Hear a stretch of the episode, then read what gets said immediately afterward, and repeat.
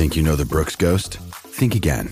Introducing the all-new, better-than-ever Ghost 16. Now with nitrogen-infused cushioning for lightweight, supreme softness that feels good every step, every street, every single day. So go ahead, take your daily joyride in the all-new nitrogen-infused Ghost 16. It'll turn your everyday miles into everyday endorphins. Let's run there. Head to brooksrunning.com to learn more.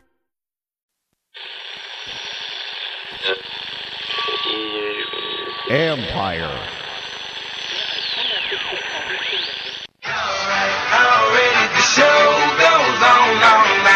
thought you knew, but you have no idea. It's the urban sports scene.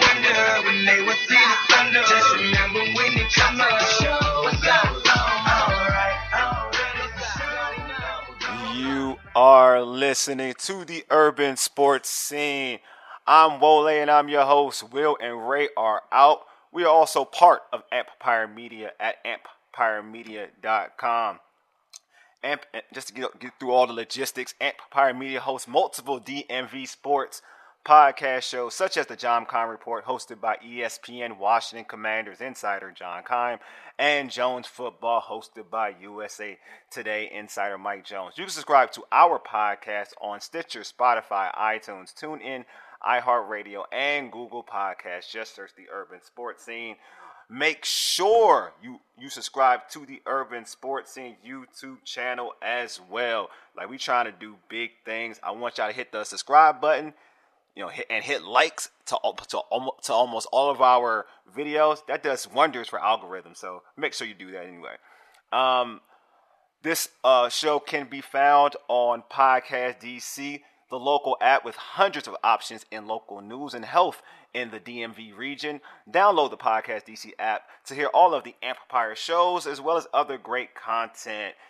Don't forget to tweet us at Urban Sports Scene. Hit us up on IG at Urban Sports Scene, and like our Urban Sports Scene Facebook page. Also join our Urban Sports Scene Facebook group. Search Urban Sports Scene, sports bloggers, sports podcasters, and sports debates. Will T would normally say it, but I'm going to say it. Let's get into our tradition, the pregame. Here's what we have on tap. I'll recap the Commanders' preseason game against the Carolina Panthers and preview their upcoming preseason game against the Kansas City Chiefs with three-point conversions Carita Parks. Finally, at 8:35, host of The Real Deal with Damian Adams and co-host of the Third and Three podcast, Damian Adams, will join me to recap Teofimo Lopez, TKOing Pedro Campa, and then we'll preview Usyk Joshua 2. All right, but first, right now, I have founder of Double Take Sports and three-point conversions Washington Commanders reporter Carita Parks on the line. What's good, Carita? Hello, what's up? What's good? How you been? Been busy, but definitely been good. That's good. Being busy is good. You know what I'm saying? It definitely is. After dealing with the pandemic and not being that busy. I feel you. But you know, look, you doing I peep gang. You doing multiple things right now. Like I've seen you doing Raven stuff now too. What? Yeah, I'm trying to slide in. I know, right? Slide on in. Look, man. You, how does that work, you know, doing enemy territory, I guess, for certain fans, right? I guess for certain fans, but I am a neutral NFL reporter, so... I know that's right. I am not a fan of any team that I write about. You know what I'm saying? FYI, I didn't want any smoke to your Facebook posts, man. I was agreeing with you. I just want you to know that. About Deshaun Watson. I didn't know that. It was no attitude. I just was like, I hope I didn't sound like that. No, you didn't. I was joking around. But I hear you. No. I totally hear you. Yeah, I'm with you. I'm like, I agree with you. Everything you were saying, I was like, yeah, I agree with it.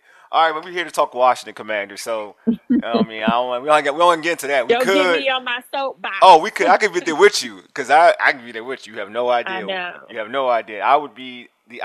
In terms of public opinion, I'm far on the other side of it. So it is what it is.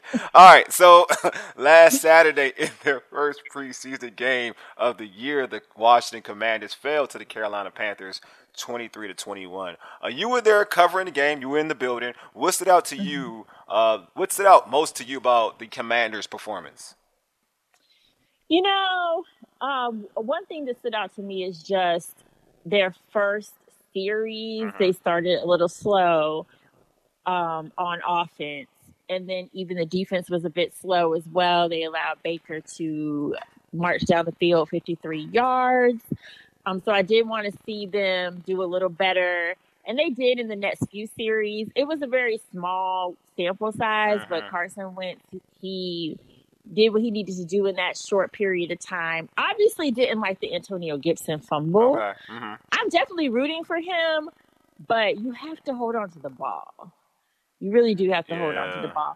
Brian Robinson Jr., though, because I haven't been at training camp the way some of the other reporters have been, so I haven't actually seen what he can do, but I did like what I saw from him as well. Let's see, what else? I mean, I also did like what I saw from Sam Howell at the end. Yes, he was obviously playing with the, like, third string, but if you just look at him, if you just focus on him, he definitely has an arm. Yes. And he showed that he can use his legs. To me, he showed that he's a competitor. Yep, agree. So I like seeing that too. And I, like I said, I haven't seen, I need to see more of Sam Howell, but I don't know if Taylor Heineke is necessarily like safe in the, maybe he is safe in the backup role in the sense that he's played in the NFL more than Sam Howell, but I still think it's something to watch. I would hope that taking a Heineke's job isn't safe. As the backup, I mean, as the backup, I'm not here to knock anybody's job. I want everybody to keep their job, make their living or whatnot. But I would hope, you know, that, you know, from that, from his play and from all the words and the stuff we've heard out of camp, that, you know, this dude is proving it. He's showing you in practice and he's proving it in games. I know I hate the whole thought of, well, he's doing it against third strings. No one's asking him to start over Carson Wentz. Like, no one's saying that. Like, we can pump our brakes with that. No one is making that argument. But I do think, not at all. But to what you just said, I think is valid. Like, he's a baller. Like, he's a gamer. Like, you can see it. Like, he has tools that you can say, you know what? He's not scared of the moment, though. You know, it's still a higher level from college ball, right? You're playing against guys who are better than college football players. So you are playing to another level, and you kind of are you're flourishing, and you're doing things that look good as a quarterback. Like, you're being accurate. You're throwing the football on the money. You're making plays. You know what I mean? Like, those are things that will translate. No, is that going to say that you're going to be the next Tom Brady? No, but you know who played good in preseason against third stringers? Russell Wilson. And what happened? He became a starter, and he became a Pro Bowl starter and a Super Bowl winner. They're players. Yeah, go ahead, Carita. Sam Howell, he brought life into the crowd. Yeah, I mean, that was so much time had went by because it's the like first quarter. It had been quiet for a while because nothing was happening. It was like 26, right? I don't even think that the crowd was that loud when the starters were out there. Like, he brought excitement. He did, and the crowd was definitely into it when they started seeing him making some plays. To your point, nobody's saying start him over Carson Wentz, not at all. Yeah. But I do think that there is a possibility he could slide into that backup role a little earlier than maybe anticipated. Yeah, I heard Coach Rivera came out and said, like, every position is competition. Like, that's a lie, but still, whatever. It is a lie. Like, just certain, if that was the case, then certain people wouldn't even have jobs. Well, I do have one more positive, and it was very brief. It was very brief as well, because, like I said, the starters were not out there long. But I did think on the defensive side, the secondary looked pretty good. Yeah. For the brief second that they were out there, which is progress from last season because they were having a lot of communication issues, but they looked to be more in sync. Yeah, I wanted to ask you, since you're in the press box, what was the vibe of the press box about their performance? Did people feel good? Did they feel like, all right, same old? Like, what was the total vibe of it? I don't think people felt like same old. I think it was neutral, to be honest. Okay. I didn't feel like they felt like same old, but I don't think they were overly impressed either. Gotcha. You know, I think it was kind of like, okay. I think people need to and want to see more. Okay, of course. But, yeah, nobody was overimpressed or overexcited. Because especially, like I said, that first half or so, you know, it wasn't a lot that happened. Yeah. You know, so there wasn't a lot to really go off of and be like, oh, this team is going to be different. Yes, I agree. It didn't look different. It didn't look different as a spectator. You know it didn't look that different. As an individual watching the game, man, it didn't look that different. It didn't look that different. Like I said, I didn't like how, you know, I just didn't like the slow start on both sides of the ball. Uh-huh. But especially when I think about how this offense has started slow for the past few years. Yep. So to me, that wasn't necessarily a good sign. I hope to see something different. I know we'll talk about it later. I hope to see something different next preseason game. But wasn't bad. Just wasn't overly impressive either. Yeah, you're being nice. It's okay. It wasn't great. But at end, like I do, but I'm with you though. Like you can still pick certain things out of preseason and certain performances, and I felt like to me Sam Howell looked good. My issue, and you know, we're gonna get to Gibson. I think that's something we do definitely have to get into. But I do want to say like the special teams thing. Like this is a consistent theme now. Like missing an extra point and missing it the way he missed it. And you know, you know what I mean. Like, and the kickoff returns, the punt returns, it wasn't anything special. Like, and I'm no pun intended. But this team, like, that has to be situated. Like, Ron has to get that situated. I said this when it happened. You know, when in the off season when they didn't try to bring back DeAndre Carter, I was like, I don't know why. Like, you're not bringing this kid back. He's not expensive, and he was a really good return man for you, and you decided not to bring him back. And the options that you brought, the options that so far, and I know it's a slim sample size that we've seen in the preseason, in that first preseason game, those dudes weren't impressive at all. Just saying. And, you know, I think as fans, they want to see progress. Yes. You don't have to be spectacular in the preseason. Everybody knows you're not going to be. Uh-huh. But you want to see some progress. I agree. You know, and I saw a little bit in certain areas.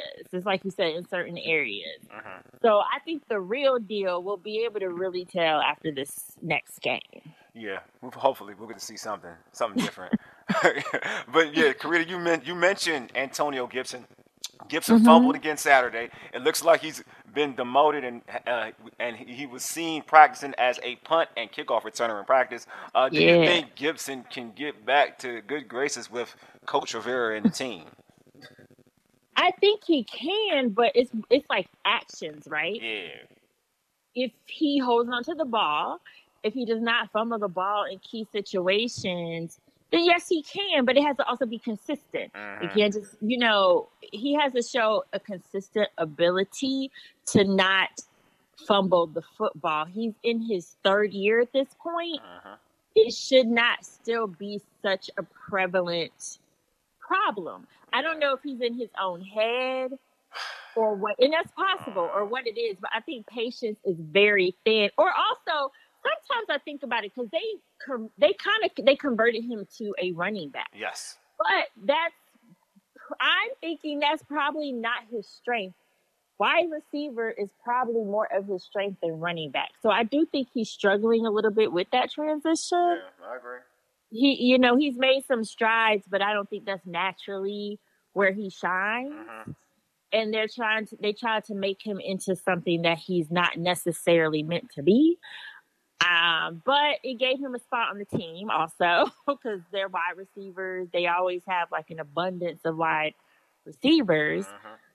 But yeah, I think he has to show consistent ability not to turn the ball over. I think definitely patience is thin because he's in his third year. Patience is also probably thin because Ron Rivera knows the microscope's on him. You got to show that that this team can be good and also be good enough to go to the playoffs. And also you have to show that the money you spent to bring Carson Wentz in was worth it. So I think there's a lot of underlying pressure around this team, especially in Coach Rivera. So I think patience is going to be very thin with mistakes. Yeah, I just think, you know, he's showing you a track record of fumbling. And, you know, I don't want to pile on him because, you know, obviously he's trying and he's trying hard. You know what I mean? He is. And that's a tough position to be in when you have all this public scrutiny and everything. Social media and everything, right? And people adding you and whatnot and whatever.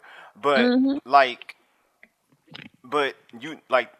this team chose violence. You know what I mean? I like using that term. They chose violence because, you said, they changed the wide receiver to a running back. And it wasn't like he played running back in college. And yeah, he may be a gifted runner with a football in his hand in college, but it's a different animal when you're telling a wide receiver to play running back in the NFL and trying to make this kid a top of the level running back. But they don't even use him as exactly. They don't even use him like in the same way as they use J.D. McKissick, which would seem like you kind of would. Yes, that's because what I'm saying. He was a wide receiver. Agreed. So it's like they're making him. They're trying to make him into like a Adrian Peterson type runner, right? Agreed. So this is my thing. This is why I don't blame Antonio Gibson. I don't blame him. I think this organization, and I mean this regime, because they drafted him and they wanted to utilize him this way. They've set him up for failure. And if he succeeds, it would be totally on him, right? To me, because you're not even using him to his strengths, like what you just said. You're not putting him outside and get matchups against linebackers. You're basically trying to make him into a bruising style running back, which makes no sense. Like, get this kid in space, let him make moves. Because I had this discussion with a couple of my friends. They were like, "Well, he's not even like, you know, when he gets in open field, he's not that fast. He gets caught." I'm like, "No, he could." Every once in a while, when he's in open space, he'll show you his speed. Like, he's very fast. I think it's the Cowboys. He had one long run, I think, on the screen. And against Buffalo, he definitely had one last year against Buffalo. So he has that. His speed is legit. Like, it is legit speed. But you got to get him in space. And if you keep trying to, you know, grind him and ride him, you know, to get like 4 or 5 yards. No, get this dude in space. Get him in the screen game. Get him in the passing game so he gets some mismatches against linebackers. You mentioned McKissick. Use him that way, or use him like the Saints use Kamara. Like, use him that way, but you're using him in a way where you're like you want this kid to, like, you're putting him in the best situation to fail. Well, basically. You know, but Ron Rivera doubled down on that in his comments after the game in the press room. He said Antonio's got to run hard. When he runs straight ahead, you know, that's when he's at his best. So they're not changing their mindset on the type of runner they want him to be or are trying to make him be. Well, you better be running Gibson then.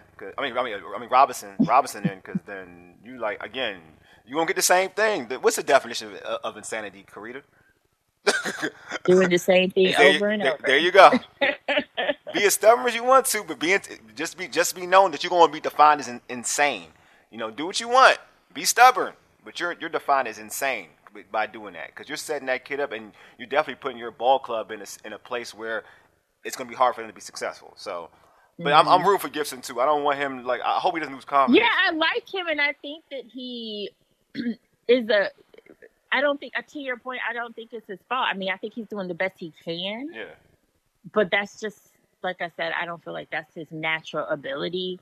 And when you're doing something that's not natural to you, you can only succeed so much. Yeah, so, man, I hopefully it gets out of his head. I do think it's mental, too. I do think it's a little mental. It's mental. It gets to be mental at a certain point, and I think that's where we are right now. Definitely. All right, so you mentioned Carson Wentz. Carson Wentz was 10 for 13 for 74 yards, leading the team to a touchdown drive where the rookie Robinson Jr. ran for a touchdown. But what was your overall thought process of his performance?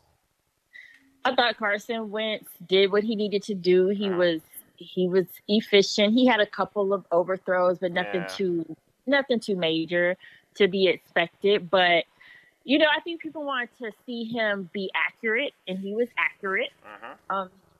People wanted to see him make good decisions, and he was able to do that. I mean, it's interesting because Carson Wentz, he is a veteran at this point, a veteran quarterback in this league. Yeah.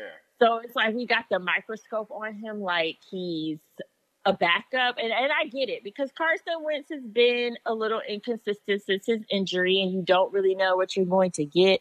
But I think if you can get confident Carson Wentz, who doesn't make silly mistakes, you'll be fine. And, I mean, I saw him, like I said, he seemed to be that on Saturday. Yeah. But it was a short time period. Yeah. I feel satisfied with what I saw. I'm with you. I like what Carson did. I was impressed. I mean, he was accurate. I mean, he was going to the tight ends. I mean, yeah, like you said, he missed a couple passes, but some of them, one scary McLaurin, they didn't call it, but it was a pass interference. They didn't call it. And the other one was, he overthrew Jahan Dotson. I thought he was fine. I thought if he can play that way, I think that they have something there. Yeah. You got to utilize him correctly. You got to utilize him correctly. But I wasn't, not to say like I was, highly impressed, but I was satisfied. Like I thought he was good. I thought his performance was good. Yeah, I was satisfied. I didn't see anything alarming. Mm-hmm. No concerns. I just think it comes down to his decision making in certain situations because, we saw him implode. Yeah. When he played the Jaguars last year, I knew he was going to mention Jacksonville. I knew he was going to do that. I knew he was going to mention Jacksonville. Well, you know why? Because I think it's so ironic that was his, the game that just, put the nail in the coffin. I think it's crazy. I know. I'm with you. For him with Indy, and then, that's his first game. In Washington, who only plays the Jaguars every 3 years. Yeah, it's wild, right? He got some demons, man. He got some dragons to slay, man. Yeah, exactly. I mean? You better come out, prove yourself. Yeah. But on the other side, it just depends on how the Jaguars are. I don't know how they're going to be yet. I'll tell you but you got Doug Peterson, who knows Carson Wentz inside and out. And one thing I will say about Doug Peterson is he's an aggressive-minded coach. Sure is. He was like that in Philly. He's very aggressive-minded, so I'm sure he's going to be having something for Carson. Look, I'm going to tell all Washington fans who, look at the Jaguars as an easy team. That team is talented because they've drafted – when you're a bad team, you draft first-round picks all the time, high-quality first-round picks. And they got talent. I love Trevor Lawrence. I just thought that Urban Meyer was just a horrible dude for him. He was absolutely horrible. I think Trevor Lawrence will be one of the best quarterbacks in the league once, and I think he's with the right coach. I think this coach is perfect for him. I think it's perfect for Trevor Lawrence. You want Etienne's back. I know. I always say after when you tear ACL, it's not going to be the following year, it's the year after that for you to have your real season. But he's still talented. And then you got some nice young pieces on defense and Allen and whatnot. So I think this team, the Jacksonville and Zay Jones, they used him in the first preseason game. They had him in there a lot. So I feel like there's something they want to do with him and Trevor Lawrence. They're definitely trying to build that chemistry up. But I think it'll be interesting because I'm not going to lie, I have very low expectations. And in there for in the first preseason game, I was very surprised how well they moved the ball. They did struggle a little bit in the red zone. Yeah, but I was very surprised at how well they moved the ball down. If Doug Peterson can win with Nick Foles, he can definitely win with Trevor Lawrence. You're right. Let me put it that way. That's a good point. Let me put it that way. And he was doing good with Carson until Carson got hurt. So just let you know that, it ain't going to be as sweet as everybody thinks it is when they see Jacksonville. Just if it ends up being sweet, then that means Washington got something. I'm going to be honest with you because Jacksonville won't be I don't think Jacksonville's the biggest pushover like people say. There is a lot of talent on that side, on that football team. They only have last season to go off. Yeah, that's all you got. And nobody's paying attention to them in the preseason. Yeah, you know what? Well, people said the same thing about the Bengals, and look what happened. I'm not saying they're gonna be that extreme, but you know what I mean. They said the same thing about the Bengals. They end up winning the division, winning the AFC and going to the Super Bowl. Did they win the NFC, the AFC North? Did they win the division too? Uh-huh. The Bengals, they won the division too. Yeah. So they can say whatever. There was talent. There's talent there. So it is what it is. You're listening to the Urban Sports Scene right now. I'm chatting with founder of Double Take Sports and 3-Point Conversions Commanders reporter, Carita Parks. All right, so Saturday, you talked about, we just get right into it. Saturday, the Commanders travel to Kansas City to take on the Chiefs. This should be the dress rehearsal game. I think Coach Rivera came out and said the starters will probably play a half. So is that a good move for this team to play for the starters to play a half? Is that what you were thinking before you said it? You gotta, I think it's time. Mm-hmm. You know, we can't do the sample size no more. We need to really see what we're working with, especially because you only have 3 preseason games this now. Yep. It's not the 4 that it used to be. Mm-hmm. So no, we need to see what we're working with at this point. And my understanding is the Chiefs are playing their starters for a half too. So I want to see our starters against some other starters. Especially, I know, especially the Chiefs. The Chiefs starters are going to be, because yes, they don't have Tyreek Hill no more or whatnot, but they still have Patrick Mahomes and they still have enough gas. They got Travis Kelce. They still got enough weapons on that team. So I think that this will be a really good test and we'll really be able to see what we're working with. And I want to see the defense too, because they were a little soft to me. I mean, I know it's preseason, so you ain't trying to Oh no, you're right. No, you could tell. You could tell with defense. This is what Carita. I'm gonna be real with you. You could tell with defense looks soft in the preseason. You could tell that they played the way Washington played against the Panthers. That defense looks soft. So, yeah, that's what I'm saying. So I need to see them on the field longer because that's not gonna work, especially when this is supposed to be this. We have touted this defense for so long. Oh God, Carita, I know. For so long, it's been the same story, but you know what I mean? Yeah, I'm with you, believe me. Except for that season, Rivera's first season, I think they showed they're like a top 3 defense that year. Expected from them, but I didn't see that really last season. So yeah, I mean, I think it's important, and if you also fired your D-line coach. I need to know why. I need to see it on the field. That's what I'm like.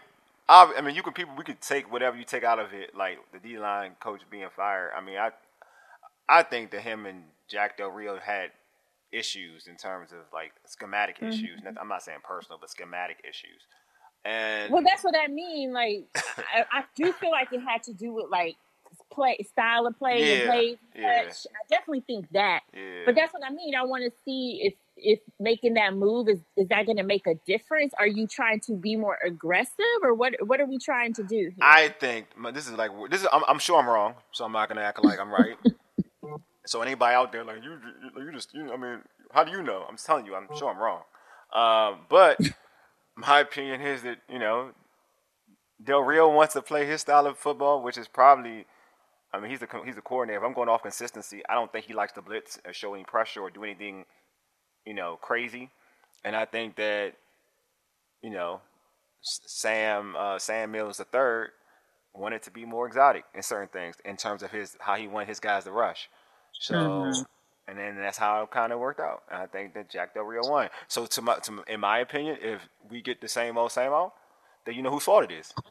Yeah, exactly. That's what I'm saying. It's going to show. It's 100% going to show on the field. We going to find out one way or another. That's the blessing about football, sports, right? You're going to find out. You have to play. You have to play. So we're going to find out. That's the blessing with sports. What I love about it. But yeah, I'm with you. I think they should. I'm glad that they're playing the whole half. I was surprised at how much they played in the first game. I was happy that Rivera coached that way. Had the first team offense play until they did something positive, and then the defense played a little longer than I expected. So I'm happy. Like I like that. I think you got to start. I agree with that. Yeah. Like you gonna play until you show me something. You gonna show me something. Like this ain't Club Med. You gonna show me something. Mm-hmm. You know what I mean? So I'm glad with that. So Carita, who for you? Like from watching the first preseason game and hearing all the reports, and whatnot. Who to you? Needs a good showing Saturday? That is a good question. It's funny because it's like you don't really hear much about the guys who are on the bubble. And I hate to say it, just from the storylines that came out of the first game, I definitely think Antonio Gibson it's a fact, man. It is. That's needs a good showing. I think we also saw a better, Jamin Davis. I heard he's looking all right, though. I'm concerned about him. They're gassing him up right now. I like Jamin. So, again, that's another guy I like. I heard they, I mean. But, right. And he had a positive game. Mm-hmm. So, I want to see that again. Yeah. But I want to see Jamin do special things. I don't want him just to be a guy, though. I'm with you, but I want him to do something special. That's a guy I want to see. I'm with you on that, though. I'm with you with James. There's also been a lot of talk about Armani Rogers. I think he's the guy on the bubble. Okay. I didn't know that. This is good. This is good. It's good info. It's good intel. Go ahead. Continue. So, I think, he probably needs to show a little something. I think they like him, but, you have so many spots. Yeah. But that's what I would say because, just based on, what I saw Saturday and the stories that came out of the game. Yeah. I mean, there wasn't a lot of talk about Jamin Davis. I'll say that. But that was just an observation of mine. Yeah, I'm with you. I think Jamin, I want to see Jamin do something special. I think he's okay. Yeah. I just want him to do something special. Exactly. I'm with you about Gibson. Obviously, he needs to ball out, and he's look like he's gonna be doing some kickoff returns and special and punt returns. So maybe he'll do something special there. And then to me, I gotta feel confident as a fan, or when I gotta feel confident about the kicking situation. So I need to see Slide true. Show me something. I need to see Joey Slide show me something. I need to know that he makes every extra point. Let's start there. I like to start small. Make every extra point. Then, I want to see you boom a 45-plus field goal. Then I know, all right, you know what? This is a guy that, could be it. Because he looked the part. I think everybody gets fixated because he's like a tough dude. He's like a tough dude for a kicker. And everybody get fixated. He lift weights. You know what I'm saying? And whatnot. He fit the part. Tough guy. I just need you to kick. I don't care if you fat and flabby. I didn't even make a kick. I don't care what it is. I don't care if you taking shots of 17, 38, and then getting ready to kick a field goal. As long as you make it, I don't care. You can be my best friend. Just make the freaking kick. You know what I'm saying? So I want to see him consistently step up there and make kicks. I want, to me, most important, this is the most important thing for me, I just need the defense to show me that they got some aggression. I want them to be ruthless. I want them to be cutthroat. They need that type of mentality. I need that mentality from this defense. Mm-hmm. And, not because he had a bad game, but Carson Wentz does need to have a good game. Agreed. Because there's still that slight skepticism that people have about, what are we really getting? And I think this is an opportunity to at least show us more than he was able to on Saturday. Well, it can definitely happen. It needs to happen ASAP for Carson. Carson needs to show out ASAP because, darn it, I need that from Carson. Yes, I need it from Carson. Hey, Carita, thanks for being on. Before we let you go, please let our listeners know how they can find you on social media and how they can catch, your multiple podcasts because you're a star. Right. So you can catch me on social media. At Double Take Sports, that's at DBL Take Sports. Also at Carita C. Parks, that's my personal handle. You can find my Commanders work on the3pointconversion.com and all of my other sports writing on DBLTakeSports.com. And when the Wizards season pops back off, which is coming around soon, you can catch the Triple Dub W podcast. I love it. Yes. But listen, they released a schedule yesterday. I was like, oh gosh, we here again. You know y'all here. You ready? It's about to go down. Woo, you know what I'm saying? Y'all you may be at the game with John Wall versus the Wizards. Wouldn't that be? Oh, that's the game to be. Already, that'll be the first one with fans. So he gonna be lit. The fans gonna be lit. They gonna cheer that man all the way. Yeah, all the way. Bradley Bill better have a good game that game because he gonna get it. He gonna get dragged if he don't have a good game. And John Wall fries in that game. He's gonna. And I hope they give him some sort of tribute. I can't remember if they did that last time, but they need to give him a tribute. They gotta give him a real tribute, like a real tribute. Yes, he deserves a tribute in front of fans. Definitely. He held y'all down for years. Definitely. Hey, Carita, thanks for being on. Appreciate you. We're going to have you on again. We're going to chop it. Maybe we'll talk some Baltimore Ravens stuff. You never know. Yes. I'm trying to take over. I see you. All right, Carita, you stay blessed, all right? All right, you too. Bye. Again, you can catch Carita on Twitter, and that's at Carita C. Parks. That's at Carita C. Parks. All right, host of The Real Deal with Damian Adams and co-host of the Third and Three podcast, Damian Adams, will join me to talk boxing after the break. You're listening to the Urban Sports Saying for Aegis. You dig? Deuces. And with the local DBC news, LL Cool J with a triumphant comeback. More a solo word, but tonight, don't call it a comeback. I've been here for years. I'm rocking my pants, putting suckers in fear, making the tears rain down like a monsoon. Listen to the bass go boom, explosion. Overpowering, over the competition, I'm towering, wrecking shop. When I drop these lyrics that'll make you call the cops. Don't you dare stare. You better move. Don't ever compare me to the rest that'll all get sliced and diced. Competition's paying the price. I'm gonna knock you out. Mama said knock you out. I'm gonna knock you out. Mama said knock you out. I'm gonna knock you out. Mama said knock you out. I'm gonna knock you out. Mama said knock you out. Don't you call this a regular jam? I'm gonna rock this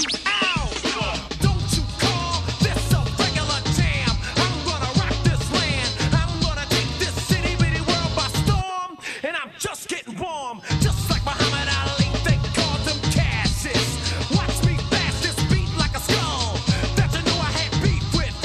Why do you rip with me, the maniac psycho? And when I pull out my Man, you are listening to the Urban Sports Scene. I am Wole, and we are part of Empire Media at empiremedia.com. You already know the homies, Will T and Ray Jeezy, are out. But right now, we have host of The Real Deal with Damian Adams and co-host of the Third and Three podcast, Damian Adams. What's up, my man? And I'm glad to have you back to the Urban Sports Scene, dude. Man, thank you for having me on, man. I really appreciate it. Being reinvited is always special, man. I did a decent job the first time around. Oh, man, you did a great job. You know, we were chopping it for so long on the last show. I think we did like a good 40-some minutes. Yeah. You know what I mean? So we was everywhere. So I had to get you back on, man. But this time we're going to talk directly with the topic. We got boxing. It was a big week of boxing, and, you know, upcoming week of boxing as well. So let's talk. Let's chop it. All right, so let's start with what's coming up. Alexander Usyk puts his WBA, WBO, and IBF heavyweight world titles on the line in a rematch against former champion Anthony Joshua on Saturday in Saudi Arabia. Who do you expect to win the match? I mean, win the fight, and why? Oh, man, this is going to be a really good fight. The first time around, it was a very close fight and a very good boxing match. Mm-hmm. I think this will be just as good. I do think that Alexander Usyk will win again. The reason I think he's going to win is that he's already felt the power of Anthony Joshua. Yeah. So now he knows that he can take that power, and he's the better boxer. What I saw in that first fight is that his boxing IQ is so high, right? Yeah. And he did a great job in that ring of making sure that Anthony Joshua didn't get to use his size to his advantage. Uh-huh. So for those who are listening who aren't big-time boxing fans, Anthony Joshua has always been heavyweight. He probably was over 200 pounds since he was a teenager, yep. Right? Uh-huh. And Alexander Usyk moved up from cruiserweight, so he's not naturally heavyweight. And he used that being naturally smaller to his advantage by moving side to side, feigning in and out of the pocket. He did a lot more movement than you normally see from heavyweight. Yeah. And that really threw Joshua off with the movement and the boxing. And he was able to take advantage of that and land a lot. He hit Joshua the most Joshua's ever been hit in a boxing match in that first fight. And I think that we're going to see adjustments from Joshua. He's going to be more physical. He's going to try to impose his will a bit more in this fight. But I think Usyk is so smart in that ring that he'll be able to adjust to the adjustments that Joshua makes. So I think that'll be a very good fight, but I have Usyk winning by decision. I would say maybe like 116, 112, somewhere around that range. A good fight, but you'll see that Usyk is the winner. Because the boxer always wins, typically always wins. It's crazy because, you know, the first fight, because I'm an Anthony Joshua fan, right? So I'm honest, like I'm an Anthony Joshua fan, but I know the greatness of Usyk. Like I know it. Like I told folks this fight scares me because this dude is he's more skilled. He's one of the best boxers in the world. You know what I mean? You just a cruiserweight, right? But he's one of the best boxers in the world. And skill, sometimes if you can take the punch, skill beats out, you know, a power, you know, and when he can move and he has good footwork. So I wasn't surprised what happened in the first fight. Wasn't surprised at all. Like I even said, like if I told this was my prediction. If it went the distance, Usyk was going to win. Like he was going to win. If it and then it wouldn't be that, and then it wouldn't be close. If it was early, if it was a stoppage, it was Joshua. Same thing. The same thing's going to apply here too as well. If it goes the distance, it's Usyk. If it stopped early, it's Joshua. But I still think from what I saw in the first fight, I still think it's going to be – I think Usyk still has – you know, he has a nod. I think Usyk is the best – I think Usyk is one of the best boxers in the game, period. You know what I mean? I think because we're in the heavyweight division, we don't give people their flowers. But he's one of the best boxers in the game, period. The same way we talk about Lomachenko, we can talk about Usyk for heavyweights because his footwork is great. He gets you in angles. He gets your feet flustered because he's moving. And heavyweights aren't used to guys who move like that. I mean, everyone sees that, you know, Fury can move, but this is a different level of movement, right? This guy is fluent. He's more fluent than Fury. Now the power, yeah, obviously the power is not going to be the same as an Anthony Joshua or a Tyson Fury or Deontay Wilder or King Kong Ortiz, you know, folks like that. But still, it's good enough where, you know, if he can catch you, you know, a surprising punch can knock you down just like a power punch can. So. To me, he's a type of dude that's a problem. I actually think he's the best heavyweight, period. And you can put, you know, I don't even care for Tyson Fury. I think he's better than Tyson Fury. That's my opinion. We can go any which way with that. But I do think that I agree with you. I think it is, if I have it, you know, 116, 112, maybe 117, 111, something like that. Because if it goes the distance and Joshua can't knock him down or can't catch him, and he fights the same fight, then I don't see anything different. But Joshua would have to really take a lot of risk and try to maul him to win this fight.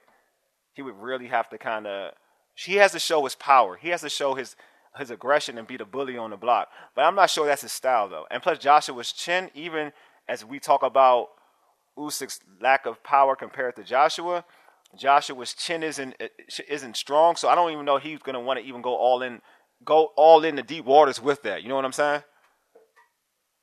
Yeah, no, I definitely hear what you're saying. I think Joshua doesn't have a choice though. I know. He has to go in and try to bully him. Like he has to go in and try to bully Usyk around. Because the first time around when they first fought, I went back and rewatched the fight last week. Uh-huh. Usyk's back only touched the ropes one time during the fight. Barely. In the ninth round, his back finally touched the ropes, and immediately Usyk clinched him. They spun out, got back to the middle of the ring. So he has to make sure that Usyk's back touched the ropes multiple times. He has to get close in. Because with Joshua, it's weird because usually a fighter of his size at 6'6", with an 82-inch reach, usually those guys are good at jabs and straights. That's usually what their go-to is. Yeah. But with Joshua, what makes him special is that he can throw hooks and uppercuts very fluid, unlike people of his size, mm-hmm. right? His most famous punch is the uppercut he landed on Vladimir Klitschko, right? So when you think about that, that's what he has to do. He has to get on the inside, throw hooks, throw uppercuts, and try to catch Usyk that way. If he catches Usyk with one of those mean hooks or mean uppercuts, he could knock him out because he does have special power like that. But the thing is, with Usyk can also catch him, like you're saying. Yeah. And Joshua does have a suspect chin, but he has to take those chances. He has to go in and have no fear. And one thing I did like about the pre-fight to this, Joshua hasn't been as friendly. In the first fight, he was very, very friendly. Yeah, he was real friendly in the first fight. Yeah, he was very friendly going in.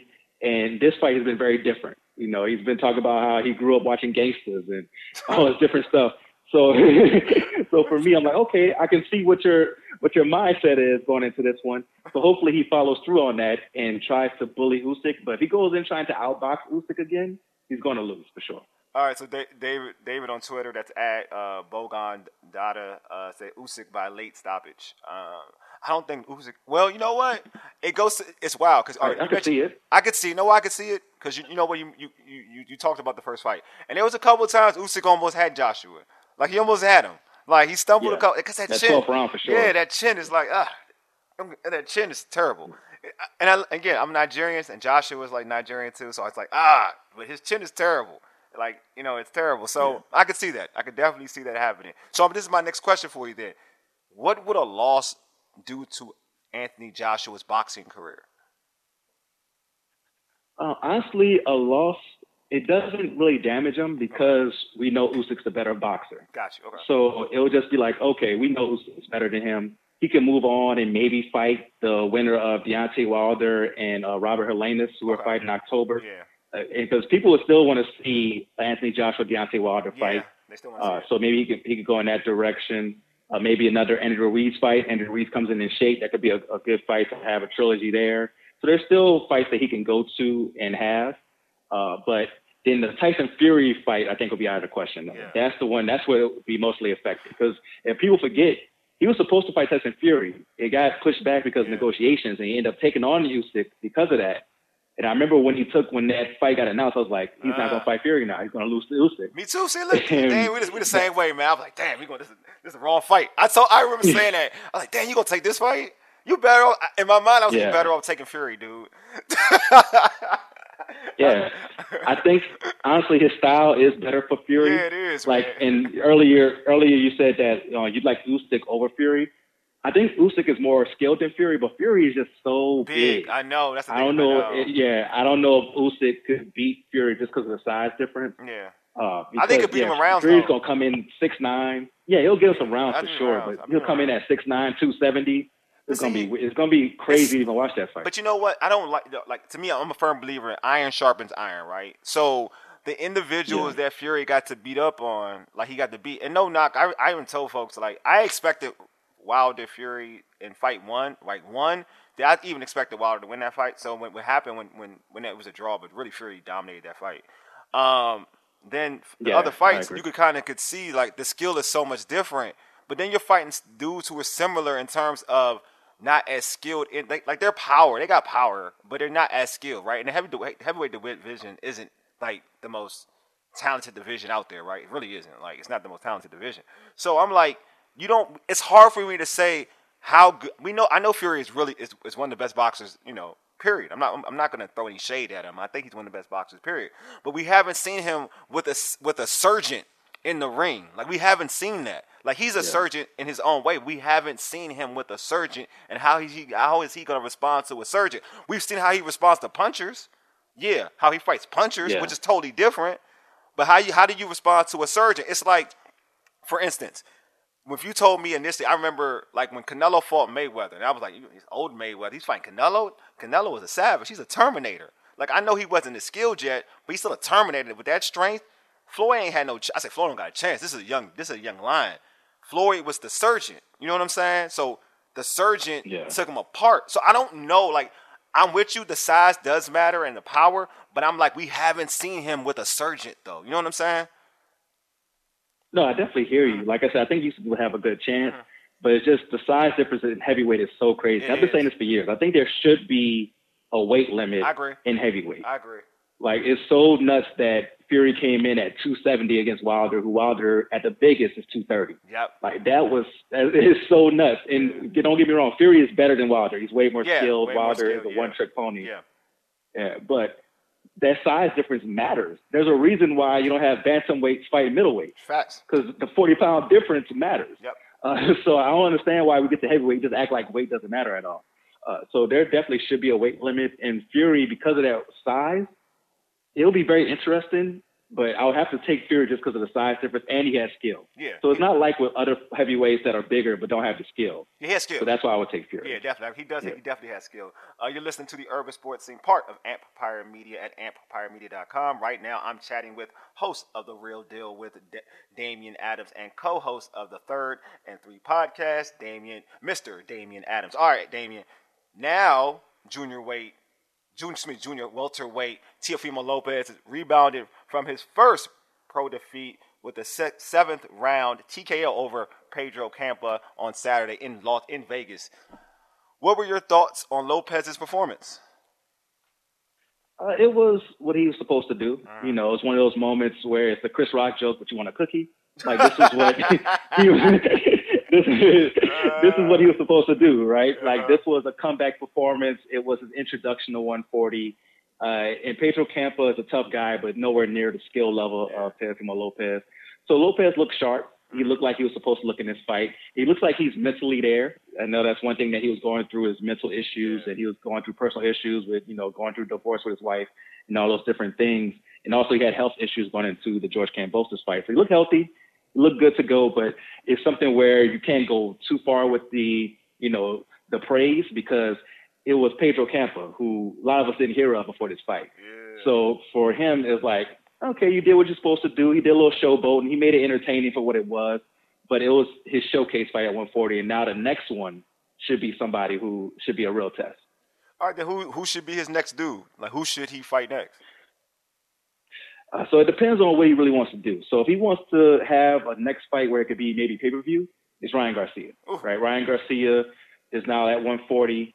Oscar De La Hoya was at the fight, so maybe Oscar and Top Rank were doing some talks, and they were trying to set up something, because it's the rumors is that Ryan Garcia and Tank aren't happening, right? The talks aren't going well, so Ryan Garcia is going to look in a different direction. Maybe Teofimo Lopez is that different direction, and that's a big money fight right there, right? Because Ryan Garcia is a huge social media star, becoming bigger and bigger as far as boxing. Teofimo Lopez already has a big name. I think that could be a pay-per-view fight for ESPN or DAZN, depending on where they want to put it. If you want to make the money, you go with Ryan Garcia, but that doesn't lead directly to a title belt. Now, he yelled out Josh Taylor after the fight. He's not going to get Josh Taylor right away. He's not going to skip the line like that. There's a lot of talent there at 140. So if he really wants a title shot, he just take on Regis Prograis. Regis Prograis, former champion at 140. His only loss is to Josh Taylor. He's somebody who, if you beat Regis Prograis, Josh Taylor or whoever the champion is next for you, because Regis Prograis is the number one ranked contender for most sanctioning bodies at 140. So if he runs the title shot right away, you fight Regis Prograis. If you want the money, you take on Ryan Garcia, and then you'll have maybe a Regis Prograis or a Jose Ramirez next year before you get a title shot. I think this person's a joker, but in a Facebook group that we're in, it says knowledgeable boxing fan said Cambosa. I mean, Dane Gilbert said Cambosa. I don't want to see him fight because Cambosos. I don't need to see. I know he needs to get like a rematch and kind of revenge the loss. But I think we do think that, you know, if Teofimo has his head straight, he can get Cambosos out of there. I'm like, his next fight. I think Ryan Garcia and Tank need to happen. I'm gonna go back. It needs to happen. It needs to happen. Like, to me, that's a. They need to work that out. Like, that needs to happen because it's the perfect fight. It's the perfect fight in terms of styles. Like, two knockout dudes going at it. Like, something about that, and they're young. Something about that works for me. Like, that fight is and they're both, like, in terms of their own markets, they're big names. Like, one, like you talking about the social media usage that Ryan Garcia is, how he utilizes that and how it's making him a popular boxer, regardless of if you think he's super skilled or not. He has power, he has skill, regardless of what you think the level of skill is. He has skill. And then you got Tank, who's his stardom is growing, right?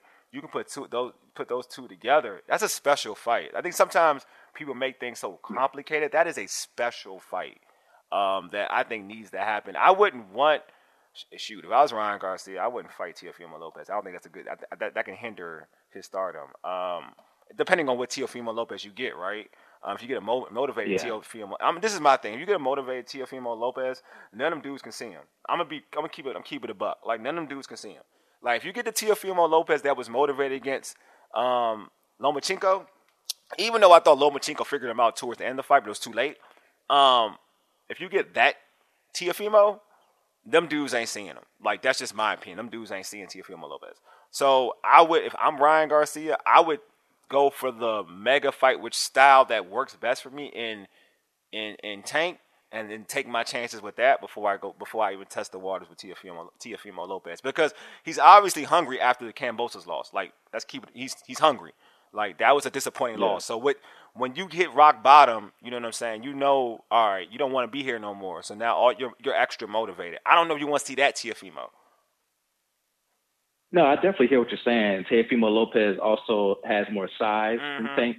And with Ryan Garcia, because Ryan Garcia is so much taller than Tank, he definitely would have an advantage, and Tank would have to come in. Yes. And that's what Ryan Garcia does well, is when people have to come in and try to get through his punches is when he does well. Yep. So it'd be very interesting to see if Tank can get on the inside against Ryan Garcia. Because Ryan Garcia doesn't have – he probably could, yes. And Ryan Garcia doesn't have the best footwork or head movement, right? Agreed. So that's where he could find himself in trouble against a Tank or Teofimo, because they can get on the inside.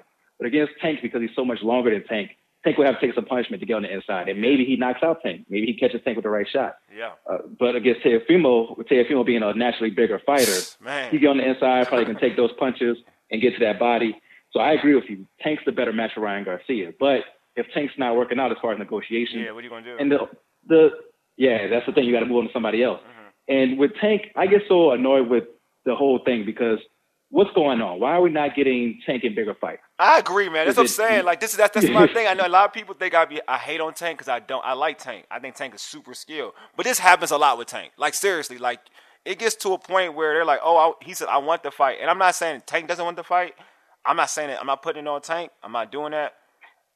But I'm your management team, bro. Like Mayweather, whoever. Like, dude. Like, it's time. Like, you've been here enough. Rolly wasn't worth it. Everybody knew Rolly wasn't. Rolly was a talker, but Rolly wasn't good. Like, I'm not. I want to be mean to Rolly. Like, I don't want to. But Rolly was in terms of prize fighters. Rolly wasn't the one. All right, Rolly wasn't the one. No, there was no benefit. There was no benefit outside of the money he made for Tank to take that fight. Yes, none. Seriously, so like it was all risk, no reward for that fight for Tank. So I just want to see. I want to see Tank fight just somebody. Like even when he fought, the dude that was ducking Gary Russell Jr. Leo Santa Cruz? Yeah, Leo Santa Cruz, right? All right, Leo. Like, even fighting Leo. Like, that's a perfect fight for you. Like, Leo got no power. Like, it was a perfect fight for you. Like, I don't need that. Like, I need a fight where you know that you're going to be in deep waters. Like, you're now at a point where that's where you're supposed to be at. Like, you're supposed to take fights that are in deep water. Like, once you hit that name, that, like, you're bringing folks to the, you're bringing folks to the arena, the stadium, whatever. You're bringing folks to that, to the venue. It's time to take in the names now. That's like Bud Crawford fighting whoever or fighting, I'm trying to think of an individual prior. Like not fighting the top dudes like a Porter or a Errol Spence. He's going left where there's obvious contenders that want to see you and it can happen, right? Or like Errol, same thing. Like Errol's been fighting all the dogs, right? Even though some of them are obviously in his state and PBC stable, but he's been fighting all the dogs. But I'm just saying, like, yo, this is the opportunity. You have him here. Fight him. In your division, there's a plethora of young, good boxers that are darn near top of the tier in the pound-for-pound rankings. Fight somebody. Yeah. No, I'm definitely with you, man, because there's so many, like you said, so many fighters at 135 and 140. Yes. They're both stacked. So there's so many fighters he could have taken on. And I know that, Mayweather doesn't really work with top rank. But something got to happen where you go get him there or the zone. Like, there has to be something where he goes outside of PBC to get these fights made. And the thing is, Tank has to be more vocal. Yes. Right? I know that it's on the promotion team, but he has to be more vocal and say, I want this. Like, we mentioned Wilder and Fury earlier. Oh, my God. Look how they made that happen. Look how they made that happen. Exactly. Like, they both wanted it. They both like, okay, we need a name to fight against. Let's make this happen. And they've made it happen. Yeah. Like, there's enough money out there between a Garcia and Tank. You could split it down the middle. Yeah. Now, I know Tank is the bigger name. He's going to be the A side of the fight. He's going to want bigger splits. And that's fine. I get that. Mm-hmm. But you should still be able to make it work. Even if it's 60-40, you should be able to make it work to where they can split it, have ESPN and DAZN, share pay-per-views, whatever you want to do. But it should be makeable because when there's enough money on the line, it shouldn't be this hard. Same thing with Errol Spence and Terrence Crawford. We keep saying it's damn near done. Yeah, man, y'all get this deal done. Yeah, and go ahead and get the fight. But at least you see effort. Like I know there's like the negotiating stuff, but at least to me, you see more effort. I feel like you see more effort with those two, especially Bud. Like I'm not signing with Top Rank. I'm gonna do my own. Like there, you could tell Bud wants to fight. Like he wants to fight. Like he wants it. Now, obviously, there's politics. You know what I mean? And I'm an Earl dude, so I'm saying this because I do see that Bud wants to fight. So I'm not going to act like Bud don't want to fight. But I do think that, like Earl and Bud, they got to get to a common ground. And I know ego plays a part, too. Like, you got to understand who sells out venues. Just so you talk about Tank, who sells out venues, who makes more money. It's got to come to the right percentage of, whatever. I mean, you got to – to me, there's a simple deal to make it happen. Like, Mike Tyson fighting Vander Holyfield, like, I think fight one was where obviously Mike got most of the gate because it was the draw. But, like, it got to – like, I think their other fight deal was, like, the winner takes most of the purse. I have to go back and remember. But you could do a deal where the second fight, you know, after who depending on the winner of the first fight, the second fight, that winner is guaranteed a certain amount of the purse for the rematch if you do a two-fight deal. You know what I'm saying? Like, there's things you can do. If you're so confident that if you're Bud – and in this situation, if you're Tank or Ryan Garcia, if you're so confident you're going to beat the man – then make it a two-fight deal and say the first fight is a guarantee, like the winner of that fight, the next fight, they guarantee this amount of purse. All right, shoot, then you good. Just, you know, just don't get like hosed in terms of the first fight of negotiation, like in terms of like not getting your, like get close to your worth. You know what I'm saying? Close to your worth. But the second fight, you can make some wild number or whatever and take that deal. If you're confident in your ability. No, for sure. Like with Devin Haney. Devin Haney took less money because he knew I'm going to embarrass George Kambosos. Yes. So I'm going to take less money now. And in the rematch, I'm going to go ahead and make that money on the back end, which he's going to make in October when they fight each other again. Exactly. So if you're confident, take a little less money now. You'll make it up on the back end. Totally agree. And I understand it's dangerous to do that in boxing because anything can happen. But if you're that dude, take less money now. Yeah. And get that money on the back end. You gonna look, man. Mayweather beating De La Hoya did what for his career? Exactly. Like, he became Money Mayweather after that.